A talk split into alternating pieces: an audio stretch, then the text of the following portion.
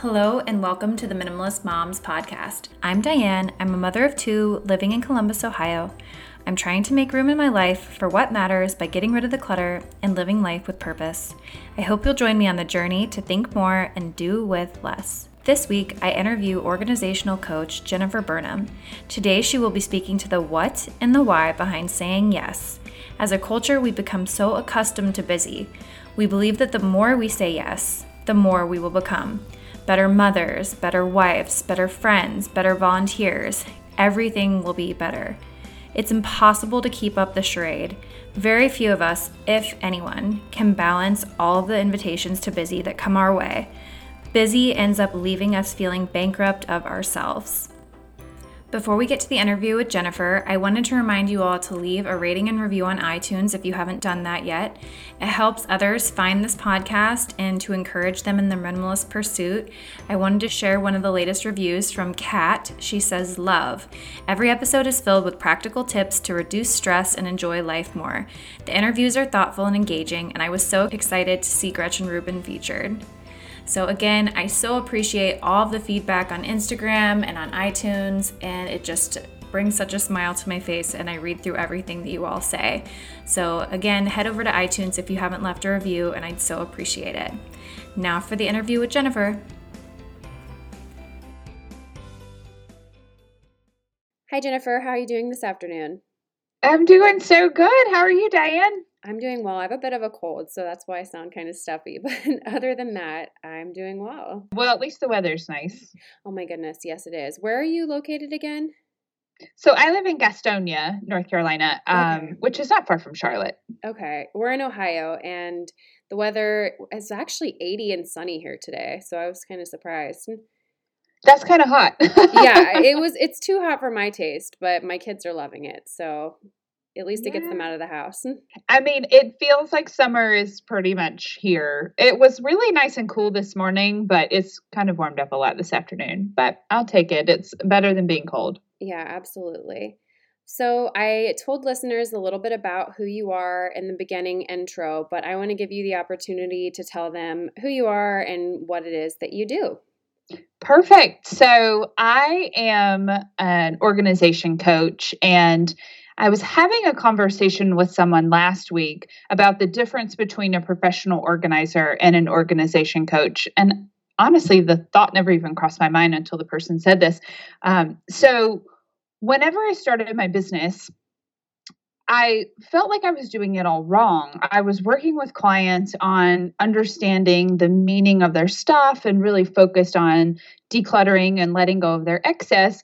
Meanwhile, everyone else in my industry were you know, buying all these containers and these labels, and everything sort of looked like a real simple magazine photo shoot.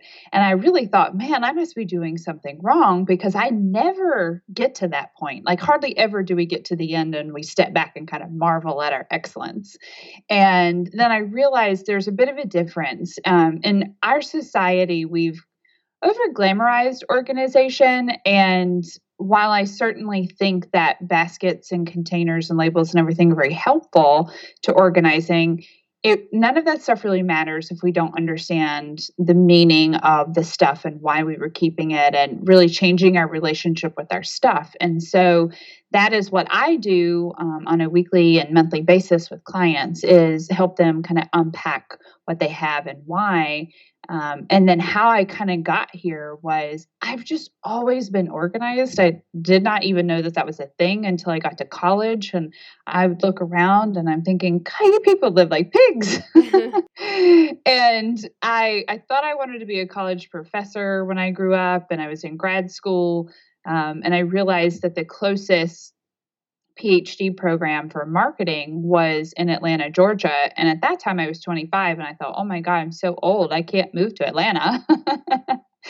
so I freaked out a little bit. All of my friends were starting their careers and buying homes and settling down, talking about having families. And I was single, unemployed grad student living in a tiny apartment with my dog and i'm like oh my god what have i done with my life? So when i was in grad school um, i had a coach and i use those words lightly. I think she was more of like a professional development counselor. I just can't think of her exact title. Mm-hmm. and she asked me the first day that we worked together she asked me the question of if you didn't have to worry about anything, you know, money, bills, health insurance, you know, what would you do with your life? And I was so embarrassed to say it, but I told her, I said, Robin, you know, my favorite thing to do is organize, but that just cannot be a thing when she was not at all interested in my excuses as to why I couldn't be an organizer and why I wouldn't make it as an entrepreneur. So she just kept giving me weekly assignments and I kept doing them. And by the time I graduated graduate school a year and a half later, I had decided that I was going to start the business. And uh, that was nine years ago. Wow, that's an, I love your story. And I think that I've had similar conversations with just, um, I graduated college and I went right into mommyhood, honestly. And mm. I feel so behind sometimes. I'm 30 and I think after this baby, I might even want one more. But I just, it's so daunting to say, like, oh, am I going to start the workforce at 38 or 40? but time is going to pass anyways. So even though you felt like 25 was older than you would have liked to be, it's like the time's going to pass whether or not I am pursuing this or not. So why not pursue what I want? That's just kind of how I feel about that. Yeah, and it's so funny because I don't have any children, and so we're we've lightly talked about maybe having one, mm-hmm. and I feel already so behind in that game. So it's like having straight hair and curly hair. If I had straight hair and you had curly hair, I would say, "Man, Diane, I really love your curly hair," and you're like, "Oh man, I really wish my hair was straight." So it's always like the grass is greener, but it's never that way. Oh, yeah, absolutely. I can relate to that as well. So, you said you were really organized, but I think that there is, I was telling my mother this the other day, that there is a difference between organized and decluttering. And I think that both of them encompass minimalism. So, would you describe yourself as a minimalist? You know, I would. So, if you look at my home, and I know that you've interviewed uh, Myquillyn mm-hmm. on here before, so I love her term, the cozy minimalist. Um, while I don't want like stark nothing, I do really walk around my house and I'm constantly asking the question, you know, do we use this? Do we love it? Um, why do we have it? Is it time to let it go? Has it you know seen its best days with us and it needs to go and spend time with someone else but in terms of my definition of minimalism, it really is having a low amount of stuff in my home that we aren't using. And um, the minimalist, I love their definition where they say minimalism is a tool to rid yourself of life's excess in favor of focusing on what's important mm. so you can find happiness, fulfillment, and freedom. I do think that there's freedom on the other side of stuff and there's also freedom on the other side of being busy which i know we'll talk about in a minute um, so yeah i would call myself a minimalist would you say that your husband is on board with this as well he is. So, luckily for me, we've been dating since we were 17. So, it wasn't ever really a shock to his system. Mm-hmm. uh, he wasn't, you know, a 20 something year old guy who was living with all this stuff. And then, and I come and like, let's get rid of it. But we are either like our parents or we're the exact opposite of what we saw growing up. We tend to not really operate much in the middle. And for Raymond, um, his mom definitely likes things and he saw sort of the weight that that put on his family. So he he's the opposite of her, which is really great for me because if he liked to hold on to stuff, we probably wouldn't still be together. I understand that for sure. I think it could be a generational thing because I have um, my husband's grandparents who were kind of like my in laws. They really like their things as well. And I just, I was talking to someone on one of my last episodes, just maybe their parents grew up during the Great Depression and they wanted to hold on tightly to things. So, yeah, not going on a big tangent, but I think that that could just be a generational thing. Who knows? It really is. So, the way that we feel about our things is really like a history lesson. It starts with the Great Depression and how they felt about stuff was passed down. And it's starting to dwindle, but it's still in at least our parents. And then when you look at the 40s and 50s, marketers decided to sell furniture as investment and legacy pieces. So they if you look at any old like newspapers or magazines from that time, they'll talk about how you should buy this curio cabinet and pass it down and it'll stay in your family for years and it'll be worth money. And that's why the older generation puts more weight on their stuff because they kind of bought into this marketing story. And as the younger generation comes along, they really don't want to be so weighted down by all these things. And there is a there's this gap between you know, and my grandparents, for example, feeling that us young folks are disrespecting them and their things because we don't want them. And us younger folks saying, Well, I don't want it because grandma, I want to go travel or what have you. So you're right, it's definitely generational. Oh, absolutely. I'm glad that you shared that. That was interesting. All right. So we talked a little bit about you and what has made you a minimalist and kind of your journey there. But I want to get into one of our main topics that I had you coming on here for talking about our culture of busy. And mm-hmm. when we say yes to everything, it really ends up doing us a disservice. So, you're passionate about helping people not only declutter their homes, but their schedules. And it's evident that we are taking on far too much in this day and age. And there's that badge, the invisible badge of honor for remaining busy. So, how would you say we should discern what should be a top priority if all of the options sound good?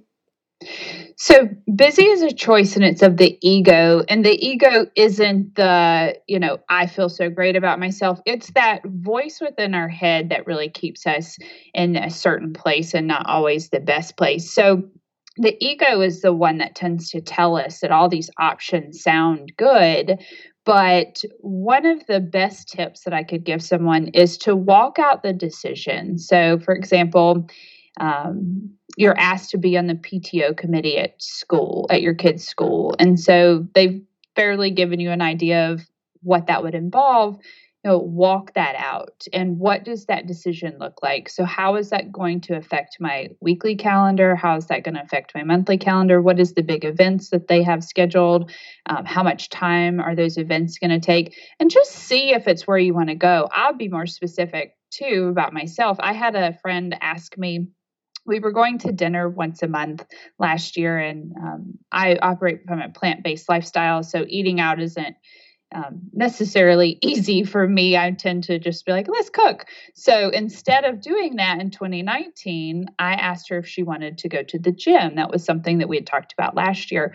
Well, without really thinking about it, I committed to going every week with her. And I didn't walk that decision out. In January, it was fine, but now we're in you know towards the middle of the year and that decision isn't working so well on my calendar. So when we really stop before we say yes or no and say okay what is this going to look like and how is that going to feel?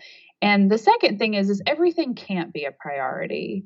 Uh, we innately know what is a priority and it's just like order within our home. I've asked, I've been asked before, well, aren't there certain types of people who are organized? No, we all want order. That's just, you know, he, order is heaven's first law. And we all crave white space. We c- crave this unhurried life. So when we really take an honest look at what are our priorities, it starts to make it easy to determine what is good and what just sounds good. So it sounds good to be involved in all of these things and it makes me sound like a really great person. But if I'm exhausted and depleted, then it's not worth it. Yeah, I think, I mean, we have to remember that every time we say yes, we're making a commitment to something and to mm-hmm. someone. And so if our yes is really a no, I feel like not only do we let ourselves down, but we're also letting others down yes. because we're not fully committed. yep. Yeah. There's also this fallacy of t- time and money. We tend to think that we operate from this place that time is unlimited, but we also tend to think that money is limited. And the reality is is we have it backwards. So money is not limited. In fact, it's unlimited. They print it every day. But time is our only limited resource. So when we really flip the switch on what we put the value on, instead of valuing our money as much as we do, we should really start to value our time mm-hmm. and think, who do I want to be and how do I want to live? It's it's not enough to just be busy. We have to stop and ask ourselves, what am I busy about and why? And am I busy because I don't want to hurt someone's feelings and tell them no? Am I busy because it's my ego saying, man, you're such a great mom and daughter and you know, churchgoer and all these things? I mean, that sounds really good, but if it doesn't feel good, then there's a difference and there's a disconnect. Mm. No, I Yes, I totally agree. So it can be really difficult for certain types of personalities to refuse to do things because they're people pleasers. So even if that means putting someone else's priorities before our priorities, they have a sense of duty or maybe a guilt or fear of hurting someone. So for these individuals, how would you say they should address saying no? So, women for sure are the world's best people pleasers. And it really comes from like that little girl inside of us who had her feelings hurt. And so we say yes to so many people because we don't want to hurt someone's feelings because we know what it feels like and it never feels good. But when you say yes to someone else, you inadvertently are saying no to yourself. You know, the saying of there's two sides to the same coin. Well, yes and no are two sides to the same coin. So if you're giving someone a yes, then you're getting your own no. And when you do that, subconsciously you're telling yourself that you're not worth as much as they are, or whatever they're asking is worth more than whatever you were wanting to do, whether it be take a nap or you know go on a hike with your husband. So when we kind of get around not caring quite so much as to what other people think and and moving past that there's also the art of saying no. This is really where we've kind of gotten it wrong. Either we don't know how to do it or we do it in this way that's kind of cold and off-putting and then that's really what keeps us continuing to say yes.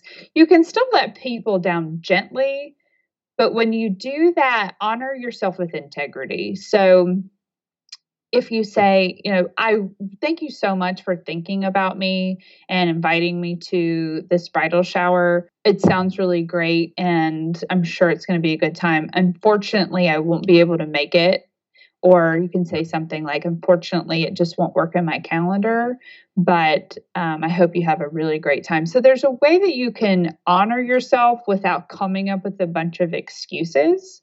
You don't always have to qualify, but when you find yourself qualifying the note, that's when you get in trouble. Mm-hmm. You're coming up with the excuses. Oh, I can't because I'm sick, or um, you know, my kid has a birthday party to go to, and then that's sort of toeing the line, maybe a little on lying, and that's when no starts to feel really icky.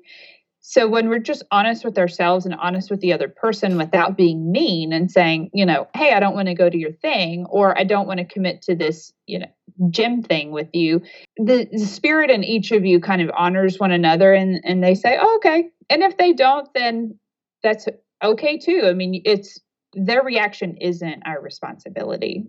Yeah, I'm thinking of someone that would kind of poke and prod. So if you were to respond in a kind manner, but they're like, well, what do you have going on that you can't attend my bridal shower?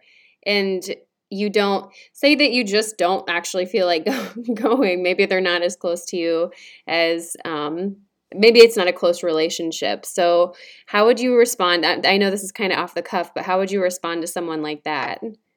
You know, it's funny because our our ego, our brain thinks that people are going to respond like that and most of the time they don't. They would if we started to qualify. Mm. So let's say, "Oh, well I'm really busy right now and I just can't." I say, "Well, what about next week?" And you're like, "Oh man, I should have just told them no to start with." But if someone does start to poke and prod, then just be honest and say, "You know, I've really said yes to too much stuff and I'm feeling a little weighted down. I just need to rein it back in am focusing on my husband and my kids right now. And I'm going to start to incorporate things in the future. But right now, I really just need to like take some time for myself. I would find it really hard for someone to be like, wow, you're so selfish. I can't believe you said that. Inside, they're probably thinking I should do the same. No, I I would agree. I just wanted to take it to that next level because I know some people pleasers are very they are fearful of that, of the retaliation or just the the remark that someone might make. And I think that can make them say yes to things that they wouldn't necessarily want to say yes to. Yeah, to I mean, we out. really don't want to feel like we're messing up relationships by disappointing people. And that's really what it boils down to. You know, I don't want someone to not like me because I said no. And I mean, is that worth it? Not always. Mm-hmm. And there are certain things, you know, and helping and giving and saying yes to families, you know, all of that can be taken to an unhealthy extreme. You know, too much of a good thing can be a bad thing, but we generally can feel when we've gone too far over the line of it being unhealthy or not good for us. But we've also kind of lost touch with how our emotions and how we're feeling. We just react so much to life because we go so fast. And if we really slowed it down and started to tune in to our intuition and our feelings, then those can really guide us far better than caring what other people think. Mm-hmm. So, when do you think it becomes selfish to balance my needs versus someone else's needs? Because I think it is important to sometimes do the thing that we don't necessarily want to do out of respect or out of just like compassion or wanting to help someone else, even if it might not align exactly with what we want. When do you think it becomes selfish to balance that? So the I love that question. The definition of selfish is when you're concerned chiefly with your own personal profit or pleasure. Um, one great example. So funerals they happen and they usually come up when a time that we're not planning. If it's someone that's close to you or a family member or someone who meant a lot to your family and you don't go because you wanted to do yard work, that's probably when you know you're saying you're being a little too selfish in your own regards but it's important to think about our time, right? Like we only have so much of it, and we're not all that good at planning it. Um, I've found that we're pretty good at managing, like on a high level, stuff that we have going on. But from a weekly or a two week standpoint, we don't manage our time very well. So there's pockets in there that we're wasting, um, and you won't get it back because it's limited. So if we really rein it in, pay attention to our priorities, and then look to see all right, well, my daughter is asking me to help with her homework. Okay, well, that would be really selfish if I was like, well, mommy needs to take a bubble bath. Um, but if your friend is calling for the third time this week because you know, her husband whatever blew up with on her again and she just needs some consoling well then maybe you just don't answer the call that mm-hmm. time. And because you need to take some time for yourself or you need to spend time with your kids and help them with their homework. Again it goes back to kind of that in, intuition. We generally know when we're being selfish. Like if i'm going to stay home and do yard work and not go to a funeral mm, that doesn't feel very good. But if i'm answering a call for my friend who's kind of just a little needy and I'm not spending time with my family, eh, I need to be a little bit more selfish with that person and and take my time back. Mm-hmm.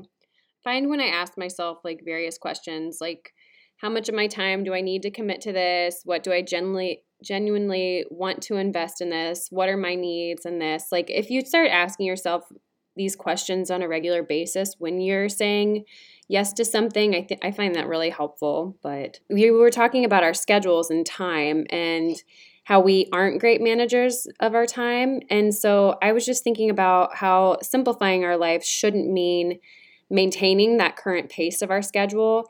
And I saw recently on Instagram you posted a quote. Your quote said, Instead of slowing down and assessing where our train is going, we throw in more coal so we can do more faster.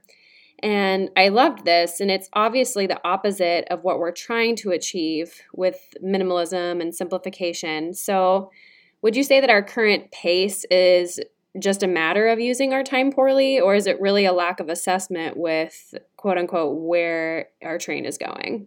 I actually think that it's both. So, I will have conversations with women and they'll say, okay, just tell me what to buy on Amazon and I'll get it for the garage and then I'll call you over and we'll get it organized. And I'm like, well, that's not exactly how this works. Like you're skipping a whole really important step.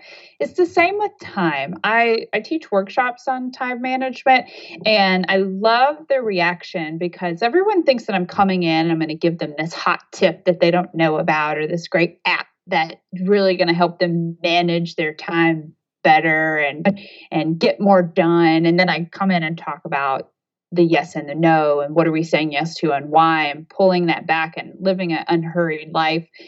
And they look at me like huh did not see that coming because it's basically the same thing. It's not so much about how to be more efficient with our time. It's first we need to see what are we saying yes to and why, and then how do we use our time more efficiently. So the symptoms of misplaced priorities are when we're busy, but we're always hurrying and rushing, or there's a lot of stuff in our house. Or clutter is definitely a, a side effect of being too busy. Um, another symptom is when we're anxious or we have financial problems or just feel under pressure, we're eating out a lot, watching a lot of TV. It, those are signs and signals that we're not doing something right. And it's usually coming back to the time of when it comes to the simplification of our home, it also is the simplification of our life we all like white space. I mean, when we were kids, we loved having a wide open weekend to do whatever we want. And now we're so connected and we go so fast and we buy at this rapid pace. You know, fast fashion is, we could go off on a tangent on that. And I'm sure you've done many a tangent on the podcast. but we just go so fast that we don't even stop to look around and say, where am I even going? And do I even want to go there? So, yes, we need to learn how to use our calendar to connect where we are to where we want to go. But we also need to figure out you know what is what is a priority in my life and it's okay if it's only like three things with I think a minimalistic journey, you know, when you pare it down to just the essentials, then you really start to figure out what do I want to add on? Do I want to add this back on? How does that make me feel? Do I want to add that back in? I don't know. Maybe. And then you try things out and you just start to pay attention and you're like, oh, I don't want to do that again. So then you just don't. Um, uh, one thing that I highly recommend that people do is a calendar audit. So look at the last 12 months or Um, for us, we could just look at 2018 and go through the calendar and on a sheet of paper, just write out was this thing worth my time or not worth my time? And at the end of the year or at the end of the audit, look and see, okay, well, this stuff was worth my time. I want to keep saying yes to this. But it's really eye opening to see all the stuff that you didn't feel was worth your time. And that can give you clues as to what to start to say no to in the future. And it's often a little bumpy before it gets really smooth when you are turning people down. But they will stop expecting you to say yes when you start to say no to more. Eventually, it just kind of falls back to this even pace because mm-hmm. people keep calling when they know that you're going to say yes or they know you're going to answer the phone or you they know you're going to support their thing and there's also the conversation around boundaries we don't have boundaries. We we boundaries create tension at least that's what we think they do. So we don't ever put them up and we don't communicate them. Um, we think that they're walls but in fact they're like gates. They're fences with gates and we let people in and out based on whether or not they're they've gone too far past the boundary. And when you start to set boundaries on your time and on your priorities that alone makes the biggest difference. Mm-hmm. in what are you saying yes to and why? Yeah i i'm not sure if i'll leave this in or not because I, it could be somewhat offensive to some people but i'll tell you anyways. I last year looked back over my calendar well i guess it was for 2017 and just saw that i was doing a lot of play dates with friends that were more acquaintances or that we just i wouldn't say surface level friendships because i am a pretty much an open book so i tr- like to dive deep quote unquote with people uh, mm-hmm. quickly However, I just felt like there were certain friendships that I'd see for play dates, and we were just kind of discussing surface level or repetitive things. And I was like, I would rather take this time and invest it in people that I'm going to continue to build upon the relationship with. And so I I can't even remember where I read this, but I did tiers, T I E R, tiers of friendships. I did one through three. And the mm. first tier was friends I want to see weekly, which really actually it only includes my cousin, my sister, and my sister in law. And I make sure that I invest in them weekly. And then I have close friends that I want to see maybe monthly. And then the other ones I'm not going to necessarily pursue anymore if they pursue me and I have time in my calendar for a play date, I'm happy I'm happy to like include that into my schedule, but I was just I felt like I couldn't continue having all of these just kind of surfacey friendship acquaintances and really invest in the people that I wanted to. I don't know. that is that, so powerful. I don't know if it's wrong or not. I felt really bad. My husband's like, You're giving these people the axe. And I'm like, I'm not. I still love them. It's just, I think there are seasons for mm-hmm. various mm-hmm. friendships. And I, I mean, I really did. I went down on a pit, like pen and paper. I wrote down every single friend slash acquaintance that I had, and I put them into tiers. And maybe some of those friends, some of them have moved to, tier three friends, and some of them have popped up to tier two in this past year. So I don't know. I just think we don't have a ton of time, especially when we have littles. And if we are doing play dates, we're probably going to be more surface level friends. If I was going to see my girlfriend once a week, I wanted to talk more heart level than surfacey things. I think that is such a great idea. Okay. Well, I I was I've, I've never shared it on the podcast before because I felt like I would get hate mail for doing it, but women want to we just are nurturers. And so basically breaking up with people doesn't feel good. You know, we know what it's like to be broken up with boyfriends and such. It doesn't feel good. So that's why we tend to not do it. But yet we can't just keep adding to our plate without subtracting from it. It's like stuff coming in. You know, the foundation of organization is very simple a place for everything and everything in its place. The problem arises when stuff comes through the door and we don't know where it goes. So we put it on the counter or we know where it goes and the place is full. So we put it on the counter. It's the same for stuff on our calendar. If things are coming in, but they're not going off at the same rate, it's not going to be balanced. Mm. We have to look for that balance. Same for friendships. We can't be a good friend and a mom and a daughter and a wife and all that to everybody. We we do have to prioritize and that's okay. It doesn't feel like a good what a good person would do but you're protecting your energy and that's okay mm-hmm. no and what's interesting is the some of the friendships or relationships that i had in the tier three I mean, we don't, they haven't really reached out. I'm glad that I made this choice because I'm really investing in those first two tiers of people, and that's where I wanted to focus my energy. So I find that interesting.